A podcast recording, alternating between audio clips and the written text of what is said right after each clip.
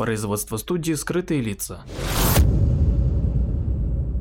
hiddenfaces.ru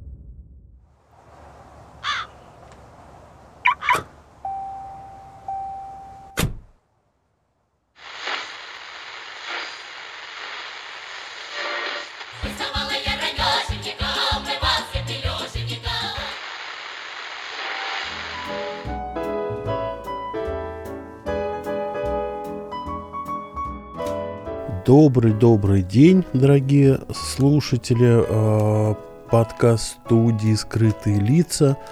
С вами программа «Эйлер в России», и сегодня я опять тащу вас в путешествие. Сегодня я предлагаю поехать в город Дмитров. Это от Садового кольца 78 километров примерно, и ехать полтора часа. Совершенно фантастическая, прекрасная дорога, полным-полно заправок, э, кафе и всякого такого. И, в общем, через какое-то время она даже становится очень красивой, потому что по пути в Дмитров из Москвы появляется канал э, Москва-Волга, и все вот эти здания, постройки э, этого канала, такие имперские, и даже стоит, я думаю, где-то останавливаться, смотреть, если едете летом, хорошая погода и вообще этого хочется. А у нас такое путешествие будет не маленькое, и оно будет заездом в далекий уголок, диковатый. Вот, так что вам нужно приготовиться к тому, что на последнем этапе пути будет немножко не очень хорошая дорога. А, но нам не привыкать заядлым путешественникам по России. И мы приближаемся к Дмитрову, который совершенно замечательный, прекрасный старинный городок. У меня каждый раз складывается ощущение, что он не очень хорошо сохранился.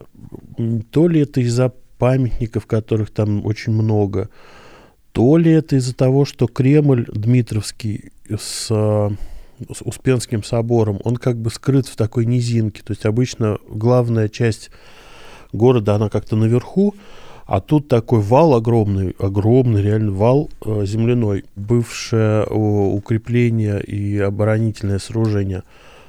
И вот этот вот собор и все, что там вокруг него, оно как-то так вот за этим валом и действительно прям в, в- некоторой низинке.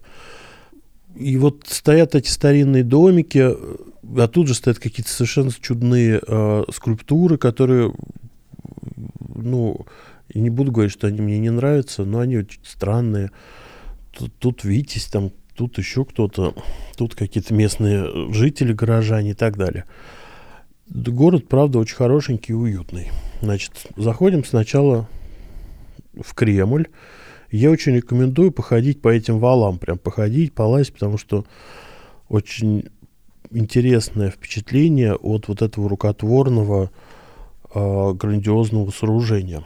Если учесть, что еще ну, как-то нанесло какой-то, наверное, уровень земли, то можно себе представить, какой оно было раньше. А есть вообще предположение, я не помню, я где его прочитал, что вообще все это было, сделалось э, для того, чтобы потом обкладывать камнем. Собственно, как э, построена китайская стена, по предположениям, как построена пирамида, что это просто насыпался э, значит, холм, а вокруг него так обкладывалось. Но до нас дошел только вот холмы, и, собственно, это только предположение. Успенский собор. Обязательно зайдите внутрь, не постесняйтесь. И внутри фантастически прекрасный иконостас. Невероятно красивые иконы, сам иконостас. Обязательно постойте, поразглядывайте, потому что это прям действительно такое для глаз утешение. А когда-то, когда строили этот канал э, Москва-Волга, э, в этом соборе жили рабочие, э, которые это строили. Не знаю, насколько это были там заключенные или не заключенные, но вот есть такая история, что жили там рабочие. И иконостас оттуда не выносили. Иконостас был заколочен досками.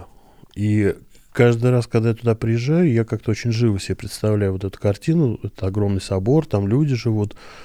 И заколоченный этот иконостас досками. Где-то доска отвалилась, видна резьба. Ну, пофантазируйте, когда будете там. Значит, вы погуляли, э, отличное вокруг кафе, в которое можно зайти, выпить э, чашечку кофе, что-нибудь съесть э, типа ватрушки.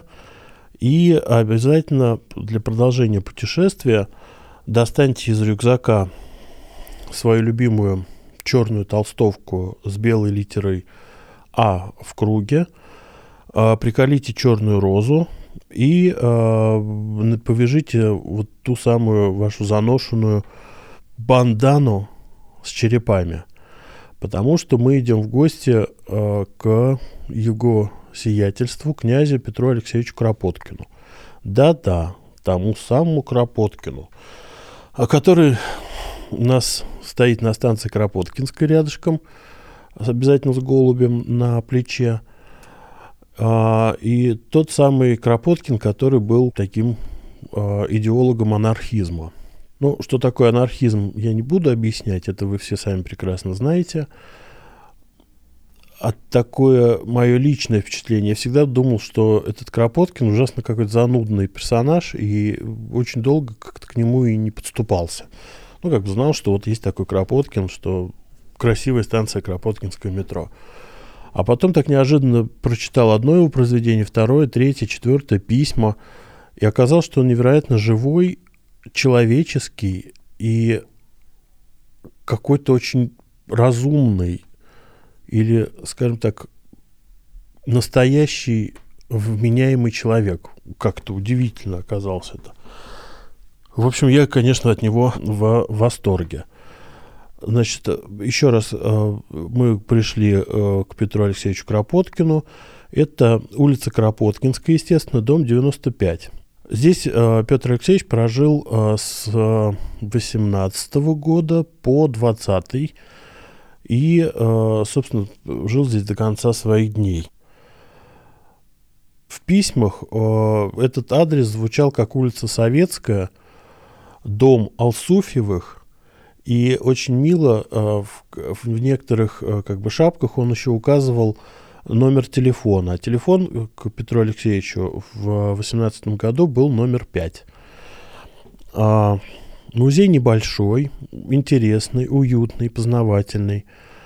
Много чего вы узнаете.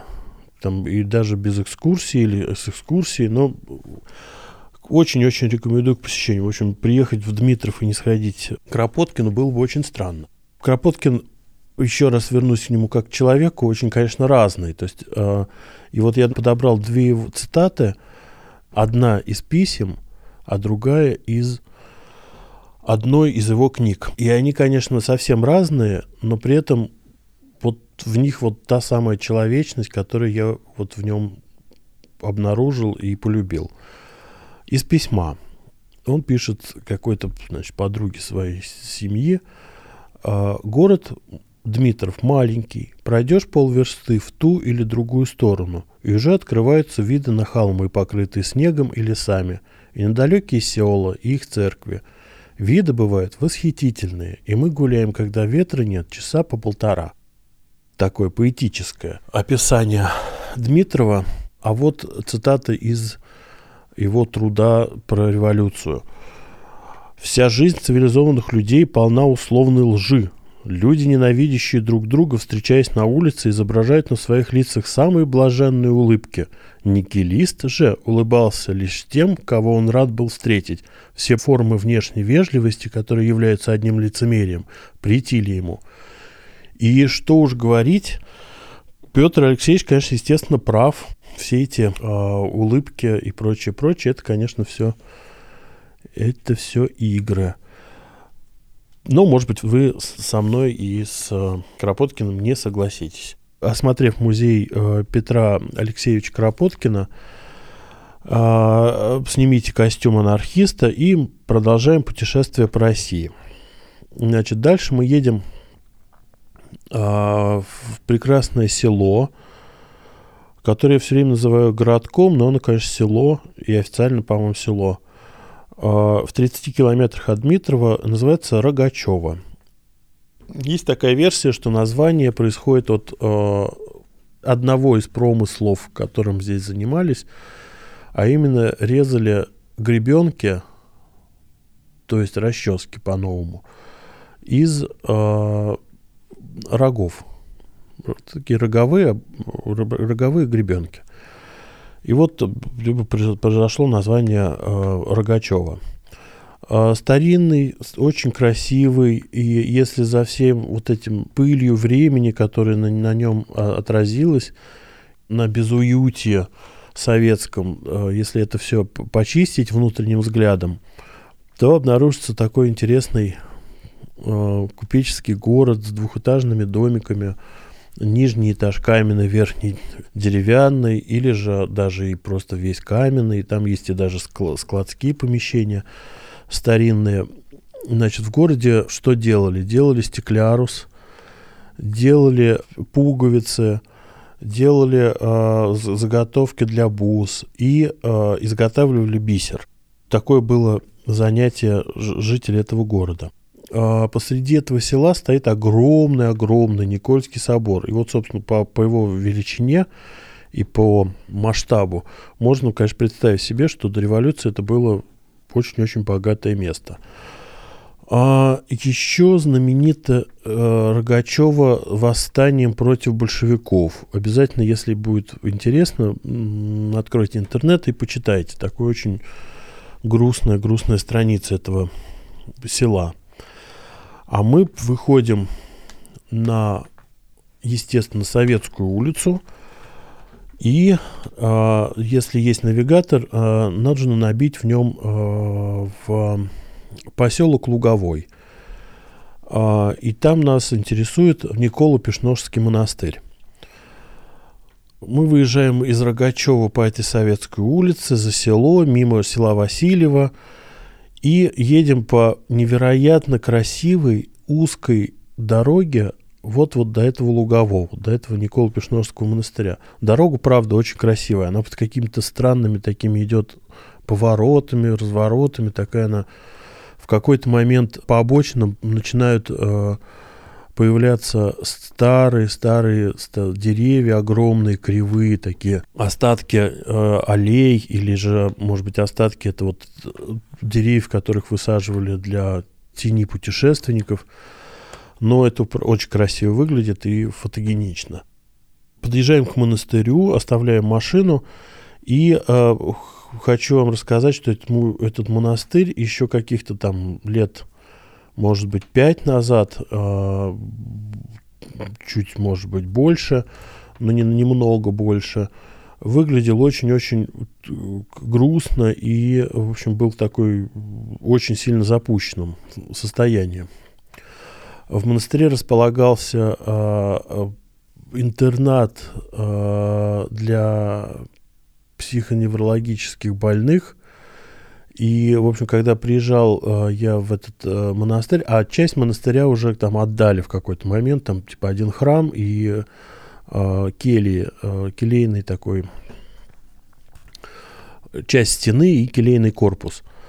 И э, когда я оставил машину, значит, около ворот этого монастыря, который еще тогда был, значит, дурдомом, там, значит, толпились ворот на улице, там между магазином и, значит, этими воротами – монастырскими, среди, значит, монастырские ворота там было иконами расписано, старые росписи, все это красиво. И эти такие вот серых, мешковатых одеждах с такими немножко бешеными взглядами, может и нормальными взглядами, но воображение, конечно, дорисовывал самые страшные сцены, которые могут произойти, не дай бог, что им придет им в голову. Вот. А сейчас, конечно, там полная красота, все отреставрировано, никакого э, значит, интерната для психов там уже нету. И очень хорошая атмосфера. Значит, обязательно зайдите туда, посмотрите храмы, посмотрите соборы, зайдите в трапезную, в которой э, кормят шикарными огромными пирогами. Тут же есть магазин, в котором можно купить э, молочные изделия и всякое прочее, что делают на монастырской ферме, а монастырская ферма прям рядышком. Я как-то, когда приезжал, еще был вот как раз только кусочек монастыря, смотрел эту ферму с, с приятелем, и там были и коровы, и козлики, и козы, и овцы, всякое такое. И тогда же уже был а, маленький-маленький зоопарк, в котором жили какие-то там типа волчек, не знаю, там верблюд, еще что-то, какие-то птицы. Очень было аккуратно все это сделано, с любовью. И я был, конечно, очень сильно удивлен, приехав в монастырь этот, уже когда он был отреставрирован, а оказалось, что зоопарк этот ну, вынесли за стены, и он так до сих пор сохранился, и там есть эти звери, вход бесплатный, можно приходить, смотреть а, этих зверей, подписи есть. А, и это, конечно, совсем не соответствует такому шаблонному представлению о православном мужском монастыре, который должен быть, а, по идее, людей далеких от всяких церковных а, представлений и движений. Должно быть, наверное, сурово, нелюдимо. И, в общем, этот зоопарк хорошенький, веселый уютный. Это как бы разбивает дребезги такое, такой шаблон. Вы погуляли по, значит, по зоопарку, закупились э, пирогами и прочим. И дальше я рекомендую не полениться и завершить вот это путешествие в замечательном прекрасном месте, которое называется Медведева пустынь. Эта деревня, если набивать в, в навигаторе, то эта деревня называется Пустынь. Это 20 километров от этого монастыря. Нужно обратно вернуться в Рогачево. И там навигатор покажет просто как проехать село и выехать на другую дорогу. А, значит, там дорога не очень была хорошая. Может быть, сейчас что-то изменилось, но я был год назад, она была такая посыпанная камнями, в общем, пыльная. А, и вот мы едем, едем, едем по этой дороге, эти там 20-15 километров, и оказываемся в, этом, в этой деревне пустынь. И это ощущение, как будто попадаешь в какой-нибудь не то 17 век, не то 18 век. Стоит храм, такой красненький, церковь Рождества Богородицы 1547 года. Рядом колокольня, невероятная тишина, эти избы стоят старые, а, река Сестра плещется. Рядом с этим храмом есть сторожка, и а, вот я там был несколько раз, и всякий раз мне достаточно было, что я стучался, если не был открыт храм, то стучался, мне открывал дверь, э, значит, послушник или инок вот этого монастыря, в котором мы только что были, Никола Пешножского, а эта пустынь принадлежит этому монастырю. И совершенно спокойно, вежливо всегда было, очень приветливо. Открывал храм, показывал. Один раз даже я спросил, а можно ли на колокольню. Мне открыли колокольню, я туда забрался. А, в общем, постучитесь, и вам отворят. А, значит, не спешите уезжать из этого места. Пускай мотор остынет, пускай э, душа догонит тело в этом месте. Э, посидите, послушайте реку, послушайте птицу. На вас э, из леса, скорее всего, смотрит лисичка. Вот, а в поле сидит э, зайка и смотрит на лисичку, а вы смотрите на реку. И такая тут тишина хорошая и красивая, что э, к месту будет вспомнить нашего нового друга Петра Алексеевича Кропоткина, который сказал так. А часто случается, что люди тянут ту или другую политическую, социальную или семейную лямку только потому, что им некогда разобраться, некогда спросить себя, так ли устроилась их жизнь, как нужно, соответствует ли их занятие их склонности и способности и дает ли оно им нравственное удовлетворение, которое каждый вправе ожидать в жизни. Деятельные люди чаще всего оказываются в таком положении. Каждый день приносит с собой новую работу, ее накопляется столько, что человек поздно ложится, не выполнив всего, что собирался сделать за день, а утром поспешно хватается за дело, недоконченное вчера. Жизнь проходит, и нет времени подумать, и некогда обсудить ее. Вот нет более а, лучше соответствующих слов этому месту. Подумайте над этим. Ну и как поймете, что все поняли, возвращайтесь домой. Но сюда я очень советую приезжать еще раз, еще раз, приезж- приезжать зимой, Приезжайте осенью, весной, летом. А на этом я с вами прощаюсь. А, всего вам хорошего. До новых встреч.